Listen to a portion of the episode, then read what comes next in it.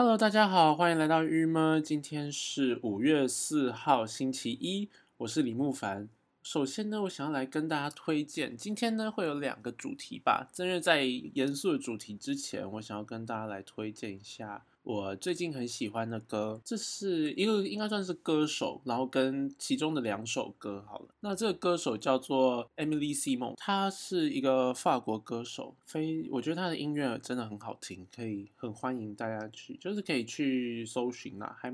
他的歌蛮多的，我觉得没什么雷。那有几首是我很喜欢的，大家有兴趣的话可以去听听看。我自己就是后来就把他的其中三首歌放到我自己的 Spotify 的 favorite 或 like 的那个 list 里面。一首是 Flowers，然后这首是英文的，然后另外一首是另外两首是我今天会分享给大家的，其中有一些歌词，嗯，就一句。等第一首的话是 The c i t o i de Paris，嗯，然后另外一首是 Desert。第一首的话的意思应该是就是什么巴黎的星空吧。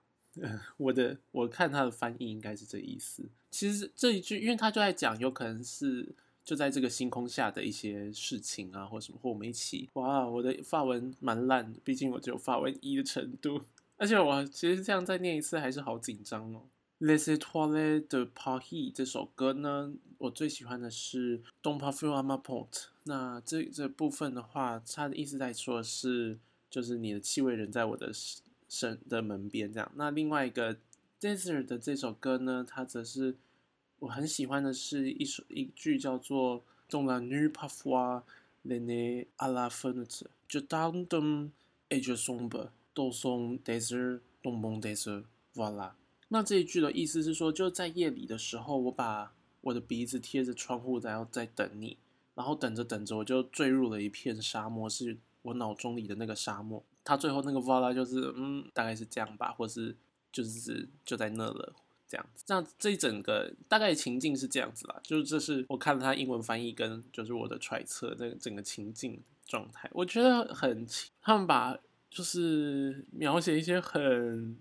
细致的，这叫做思思考的地方，就或者很细致的一种生活的。就这种事情，常都是发生在生活之中那种一两秒，或是一个很短暂，然后你就会是这样想，但是他就把它描写出来，不是就是因为有时候情歌通常都会写一个很大的情境，就是有可能我在丢东西，我在干嘛，在干嘛，是在做事，但是常常我觉得我听了几首，还有像以前我听的法文歌也是这样，就是它变成说好像他会描写一些很诙谐的，然后非常的非常细微的小动作。例如，你看，把鼻子贴在窗上，这种画面感就很有，对不对？它就是，那这是我今天要先跟大家推荐的非常喜欢的两首歌，这样子。然后呢，接下来我要来讲一个严肃的新闻。相信这个新闻呢，大家应该也是听了几天，因为它发生在我刚刚有没有去查？但是我发现我也没有特别能够找到，真的我忘记了。大概是在上礼拜的二吗左右？那。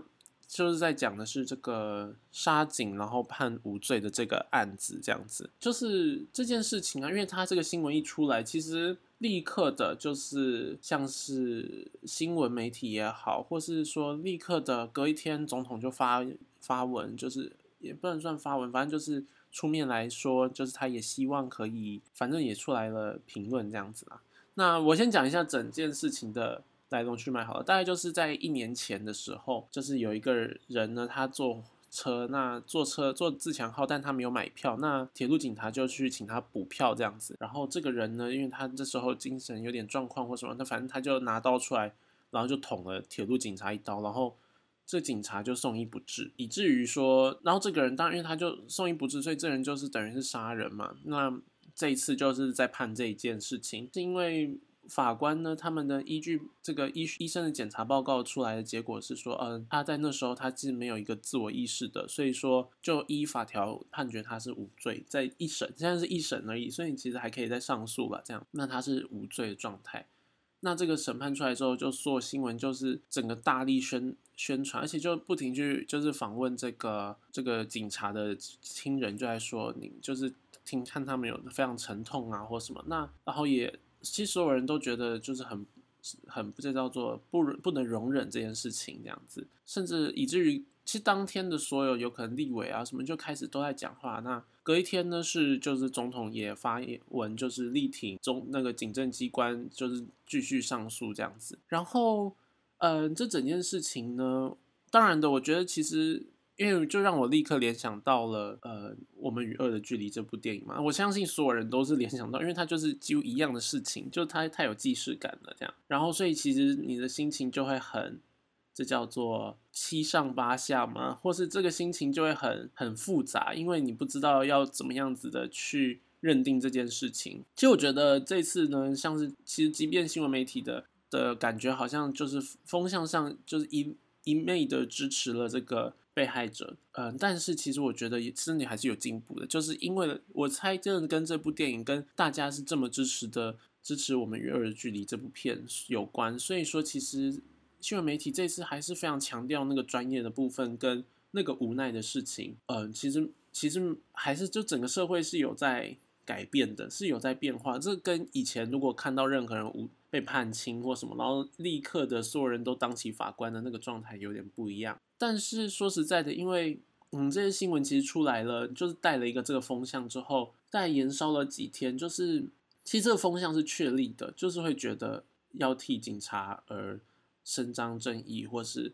这个事情是不合理的。那不论再怎么强调说司法有它的专业，医疗体系有它的专业，但是社会上就会有一种普遍的声音，觉得嗯这件事不行。一直直到了比较再过了几天。像是吕秋远律师啊，像是柯文哲那，或是嗯吴康仁啊等等，这些人都有在才开始进行了他们的对这件事情的表示表态啦。那因为我会提到这上面这些人，就是他们就跟原本这个社会氛围比较不太一样的状态。那因为其实我自己觉得这个事情一发生之后。你可以看到的是，主要的除了媒体之外，主要的台湾的政党，像是国民两党，也都会很很赶快的去表态。那民进党身为执政党，他会支支持这个警察状态，支持他的嗯警政体系这件事情，你好像好像某种程度能够理解。另外一方面，则是国民党他们是强调说司法改革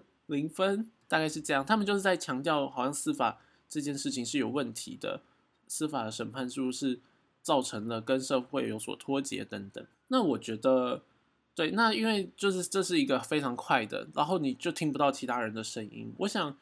这件事情就是新闻的一个很大的很大的缺陷，是因为很多事情我们没办法这么快的去就是厘清到底是怎么一回事，或者没办法没办法这么快的，如果是要对你的言论负责的人，你没办法这么快的去嗯下任何的评论，你会多想几天。然后会在很多立场中反复思考，我就来跟大家分享一些比较晚一点的文中，那他们在讲些什么？像是吕秋远律师，他在五月二号的时候，他才发就发了一个文，他其实主要就在讲说，他与法律来做切入吧，因为我我大家对于这个医生的。专业这件事情我并没有办法评论，那他就是以他比较专业的地方与法律来讲，那就是像他会提到了为什么在精神状况来说，就是他有精神状况的时候，却就是他的杀人就变成无罪等等，因为就是我们原本是要处罚一个他自己知错然后还犯的这种人，但是如果他不知自己在做了什么，那他犯错的话，其实某种程度就是你处罚他也没有用，有点类似这样。那其实对，就是主。但是，然后后面就是主要很强调的是这个社会安全网的部分，其实我们投入的经费还是远远远远的不足，那样子跟我们所需要的是不足。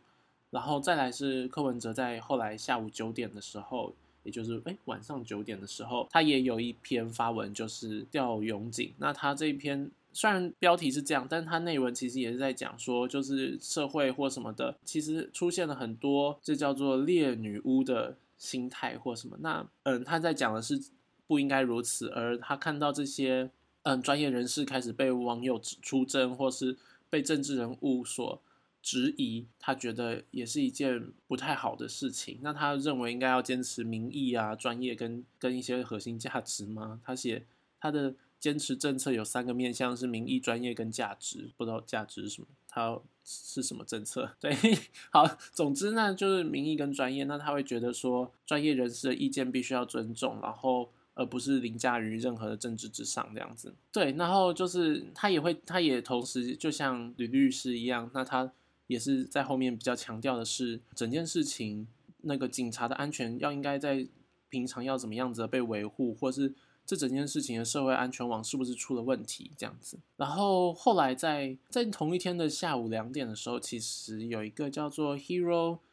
塔卡哈西的人，那他发了一篇文，是关于接近沙铁路警察事件。我是应思聪的弟弟，我有些话想对社会大众说，希望你可以理性的看完。他其实不是真的应思聪的弟，他只是说，因为他就是哥，他的哥哥呢有一个这样子一样，有点类似就视觉失调的这个症状，然后他们家如何非常无奈的面对这件事情，然后其实。生活的很痛苦，而且他们社会是没有办法给的，应该说是社会没有办法给他们那么多的帮助。以现在社会没有给他们那么多帮助，不是没有办法，是没有给他们帮助，以至于其实非常的危险，他们自己也活在危险之中。再来是吴刚仁在今天，诶，在昨天的时候呢才发文，那他是说，因为他觉得当天的时候，其实记者们就会希望他赶快发表一些。感想这样子，那他只有呃不停的告诉自己说，他必须先冷静下来，必须先不要讲话这样子，因为他说出来的话要对要是要负责的，他要对他说出来的话负责。他也是主要，他其实提了非常多的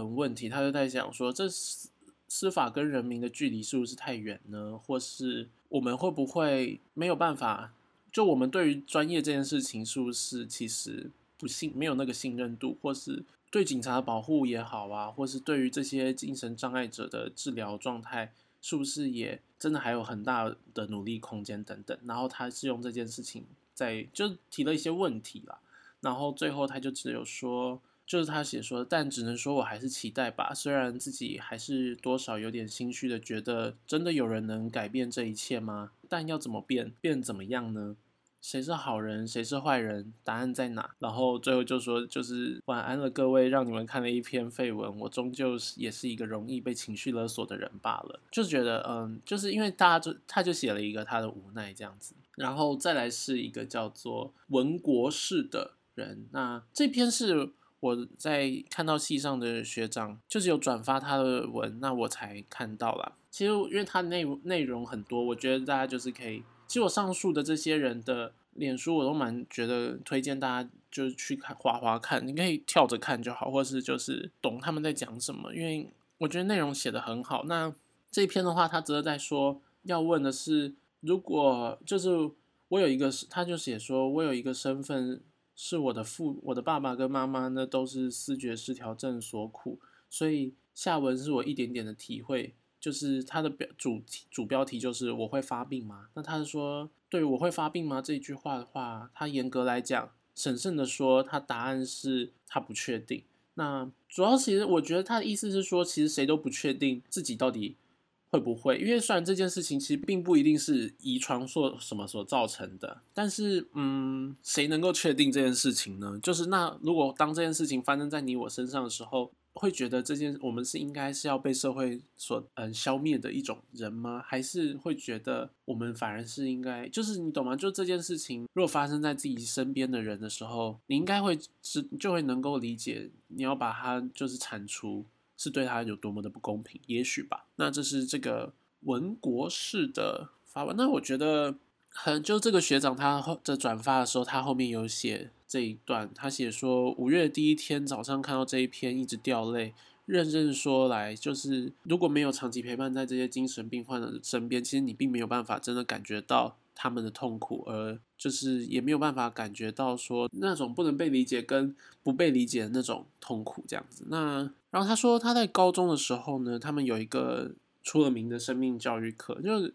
真的是很喜欢他讲的这一段，所以在这边转发。那他就说，嗯，老师会在台上呢就砸了鸡蛋，然后告诉同学生命的脆弱。然后他说那时候听了只觉得好好笑，好荒谬。现在想想，不过是一颗鸡蛋碰到另一个鸡蛋滚到地上，众人却就是问怒说是鸡蛋的错。于是地上出现了两个破鸡蛋，没有人问说为什么鸡蛋不在盒子里。对，反正我读完之后花了一点 时间才能理解那个意思，但是我想大概的意思是说，嗯，很多时候我们都觉得这些东西不应该存在，或是这些东西的存在本身造成社会很大的负担。但是用东西吗，或这些人的存在造成社会很大的负担，真的是这样吗？还是其实是我们只是没有让好好的对待他们，所以他们才有了今天？就是对我觉得这件事情，因为我自己听到这件事，看听到这个新闻之后，其实那几天也是就是不停在脑中在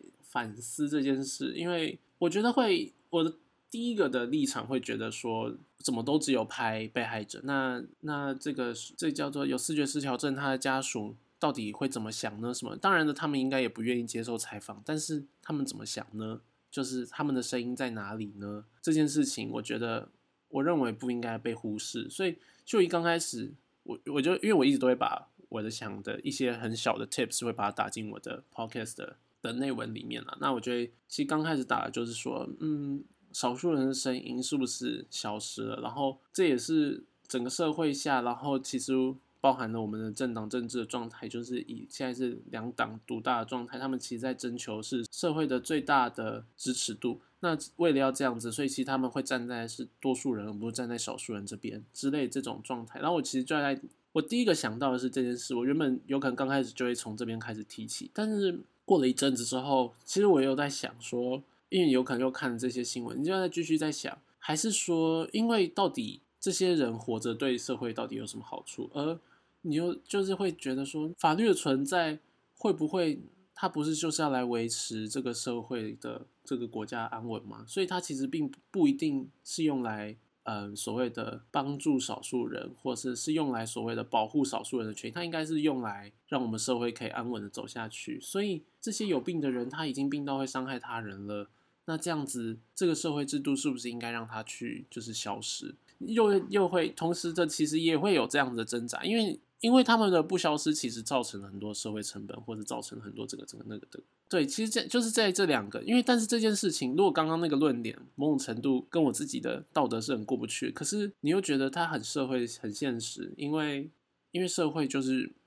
不需要这些事啊。你说社会安全网什么的，呃，老实说，我们能够少一个负担，不是少一个负担好吗？就是有点类似这样。我是这这个这个讲起来，我觉得边讲自己也很难受，但是。还是我还是会把这件事提出来，就是我觉得这是不是对，这也是一个疑问，就就是说，到底到底什么样是对社会好，或者到底法律是什么？那因为既然我也不算是所谓的读过任何法律的东西，所以其实这个问题我没办法特别的得到任何答案。然后在想到这件事情的时候，但我又觉得，对啊，但是因为我们每个人在不同时间点都会是少数人，或是都会是都有机会成为，你不会永远都是最成功的那一个。你永远都会是一个都有机会会碰到你是孤孤立的、孤立于社会的，是是不被社会支持的。但这时候如果没有一个最根本的事情可以维护你好好的走下去，这样是不是对你来说太不公平了？嗯，其实刚刚那个那个论点我蛮快就打消，但是我还是没有办法。如果有人这样子跟我 debate 的时候，我有可能会觉得我没有办法怎么样的去回复。那一直直到。又看了吕律师，他们有可能在讲对于法律上，他认他们认为法律是要怎么样的服务这个社会的，或者说他们认为在法律的判决是什么意思。然后看了这些刚上述的这些人，柯文哲也好，吴康仁也好，文国士也好，某种程度心中才慢慢的坦然，觉得哦，对，其实最刚开始那个算是就是一刚开始在想的这些比较，其实算算是。少数的说是这些有精神疾病的人，他们的的权利，我们好像还是不能忽视。而原因并不是我们多大爱吗？我想原因只是我们都不知道自己会不会成为那个。而当我们成为那个人的时候，其实唯有用更大的帮助，才可以让这个社会变得更好。唯有让他们知道他们得到社会的支持。才有机会让我们都走下去，都就可以更和谐的走下去。而唯有机会，唯有让他们有更好的的空间生活，才会让嗯整个社会可以更安稳吧。我要说的是，嗯，对，你看这个以被害诶以这个加害者的家属，他们后来最后的判决是五十万交保，然后强制五年就医，可是他甚至没有办法交保，因为五十万对他们家来讲实在是太多了。老实说，这个就是一个很大的问题，是一个五十万付不出来，你觉得他有他有金钱，他有余力去，这叫做去照顾这个小孩吗？或是去花大笔的？精神在这个小孩身上吗？或或者是治疗他吗？我觉得在原本他就是已经心有，就是已经没有余力去做这件事情，不是心有余力，是没有余力去做这件事情，所以才会产生了这样子一个悲剧吧。就是当然的，我们可以说，你看他为什么会跑出去？为什么他会去买刀？为什么他会带刀在身上？为什么会这些那些？可是说实在的，他家人，你觉得这都是他家人的问题吗？是吗？就是我觉得这的确是我们应该要好好思考的。就是我们是不是反而其实应该真的要注意的是，我们社会能不能给这些人更大的帮助？那说那到底这个这个警察死了，到底谁该负责？或者这些那这些被害者家属他的心要怎么去抚平？对我觉得不知道哎，我觉得有可能会回到很。就是前几天去上个礼拜的 podcast 里面讲到的关于信仰这件事，这样大家会不会觉得我是他妈的传教士？但是我觉得有时候你遇到无奈的事情，与其说用人世间的事情去去这叫做去给他一个交代，其实应该说这个交代永远都不会结束。我跟你我觉得啦，虽然他现在讲就是新闻里报道很多像是家属说就是这件事情的这样的判决，其实。他们就是有可能会感觉到说，他这个儿子有多么的，这叫做多么的不满意或什么的。我只能说，真的非这样子的事情发生，真的是非常无奈。但是如果如此事情已经发生的时候，即便今天的判决是这人是死罪，我觉得也不会好过一点。所以我觉得都是需要大家在心灵上，在很多很多上面对他们有所关怀，而不是利用他们，是对他们。真的是那个关怀是说，就是让他一起走过，因为这种事情也不会走过，就但就是让他有一个有一个去向吧，或是有一个依归，然后让他知道说这件事情挣扎与否已经不是我们人可以这么执着就可以完成的事情，也许是这样吧。然后我想谈谈至于说总统也发言了什么的，其实我这件事我跟同学聊了一下啦。那因为我原本是觉得非常不支持总统发言，因为我会觉得。当总统发言的，似乎代表了某种法律应该照这个走，或者说，如果法律真的照了这个，照了总统的意见走了，你就不知道这到底是法律中立的判决，还是他受到政治因素的影响某种程度，因为他就变得没那么单纯。跟我同学讲，我觉得这也蛮合理的。他是在说，就是因为总统也是身为这叫做公务人员的体系，他等于是整个公务人员体系里的 leader。那然后司法院也是这个体系里的其中一层，所以他们在同时在为他们自己人、警政机关去发声，其实是合理的。而至于人民要不要也支持这件事情，因为某种程度这样相对来说，人民其实是站在总统的相对对立面。也许，或者说该怎么说，就是。反正人民反而才是，嗯，某种程度的，你会在中间去要做出好的判断，所以它的发生好像也没那个问题。好，我其实蛮同意同学这样讲的，好吧？那但是我就只是说，希望说，其实即便总统也讲话了，即便社会是这样的正的声量，我还是觉得法官之后的判决该怎么判就怎么判吧，这才是法治。其实这件事情蛮挑战我们的。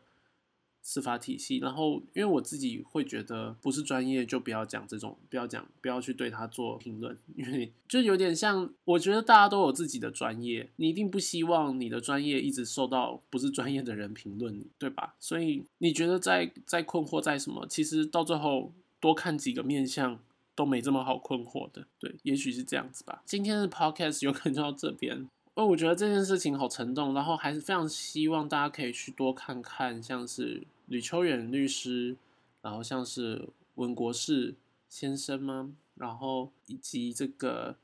Hiro Takashi Takahashi 的这个他们里面的文章啦，好好的阅读，因为我刚刚也都是快速的截取这样子，然后这边也感谢谢谢系上学长的在 Instagram 上的分享，然后让我可以看到更多的文章这样。好，那我们今天的 podcast 就到这边，大家我们明天见，拜拜。